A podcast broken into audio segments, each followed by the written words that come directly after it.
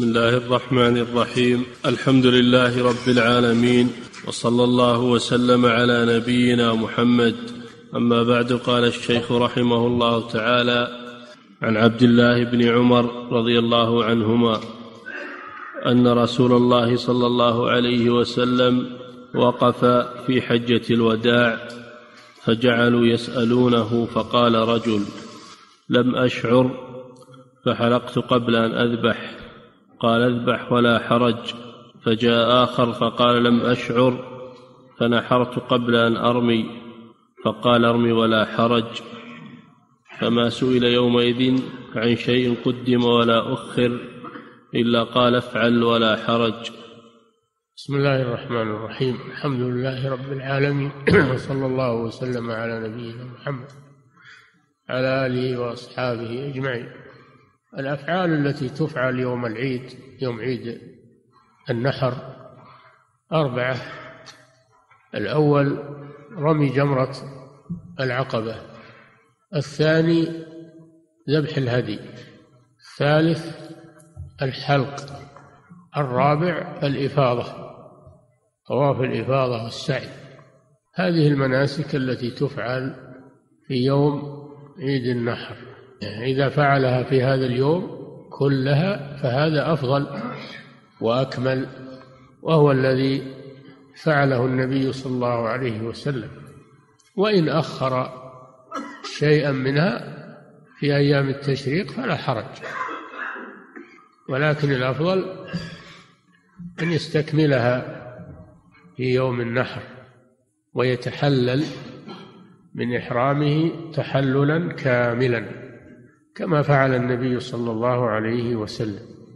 وأيضا على هذا الترتيب الرمي ثم النحر ثم الحلق أو التقصير ثم الإفاضة. على هذا الترتيب أفضل. هو النبي صلى الله عليه وسلم وقف للناس يسألونه وهكذا ينبغي للعالم أن يستقبل الناس لا سيما في موسم الحج لأن الناس بحاجة إلى أن يسألوه فيقف لهم بمعنى أنه يستقبلهم يجعل فرصة للناس كما فعل النبي صلى الله عليه وسلم. فسألوه سأله رجل قال لم أشعر يعني لم أنتبه للترتيب فحلقت قبل أن أرمي أو نحرت قبل أن أرمي. وقال الآخر أنا لم أشعر فرميت قبل أن أحلق. والنبي صلى الله عليه وسلم في كل مسألة يقول للسائل افعل ولا حرج. وما سئل عن شيء في هذا اليوم يعني في يوم في يوم العيد. ما سئل عن شيء في يوم العيد قدم ولا أخر من هذه الأربعة. إلا قال افعل ولا حرج. فدل على أن ترتيبها سنة وأن تقديم بعضها على بعض أنه جائز. ولا حرج فيه. هذا ما يدل عليه هذا الحديث. أنه خاص في الأمور الأربعة التي تفعل يوم العيد وأنه خاص بيوم العيد في هذا اليوم. بينما بعض الناس الذين يلتمسون الرخص ويريدون أن يعمموه على كل أفعال الحج. فيقولون يرمون قبل الزوال يوما في أيام التشريق ولا حرج. الرسول ما قال هذا. الرسول صلى الله عليه وسلم ما قال هذا. ما سئل عن الرمي قبل الزوال قال افعل ولا حرج. وكذلك في غيره من مناسك الحج إنما هذا خاص بهذه الأربعة وفي يوم العيد. هذا هذا مورد الحديث. هذا مورد الحديث. نحن نقتصر على ما جاء. الأصل أنها ترتب وأنها تؤدى في يوم العيد وإن حصل تقديم أو تأخير بعضها على بعض فلا بأس لأن النبي صلى الله عليه وسلم أفتى بذلك. أما أننا نعمم في كل أعمال الحج ونقول افعل ولا حرج ونستدل بهذا الحديث هذا استدلال في غير محله. وبنوا على ذلك أنهم يفتون بالرمي قبل الزوال في أيام التشريق وهذا لا مستند له بل هو يخالف سنة الرسول صلى الله عليه وسلم فإنه تحين هو وأصحابه إلى أن زالت الشمس.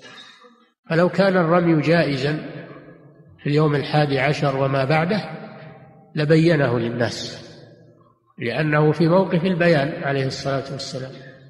فهو لم يرم قبل الزوال ولم ولم يرخص لأحد أن يرمي قبل الزوال في أيام التشريق. فنحن لا نبتدع ونقول يجوز الرمي قبل الزوال. بأي دليل؟ بأي مستند؟ ما فيه ولا نحمل الحديث ما لا يحتمل. افعل ولا حرج نخرجه عن عن مدلوله. هذا أمر لا ينبغي.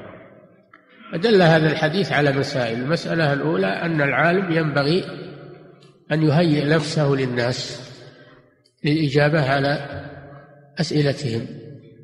كما كان النبي صلى الله عليه وسلم يقف لهم.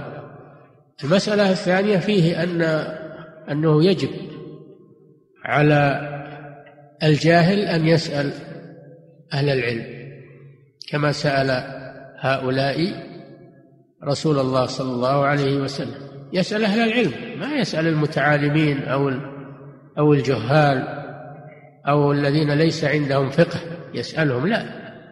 يسأل العلماء الذين عندهم فقه وعندهم معرفة بالأحكام الشرعية. المسألة الثالثة الحديث دليل على يسر هذه الشريعة وسماحتها فإن النبي صلى الله عليه وسلم نفى الحرج عمن قدم أو أخر في هذا اليوم. هذا دليل على يسر هذه الشريعة وسماحتها. نعم.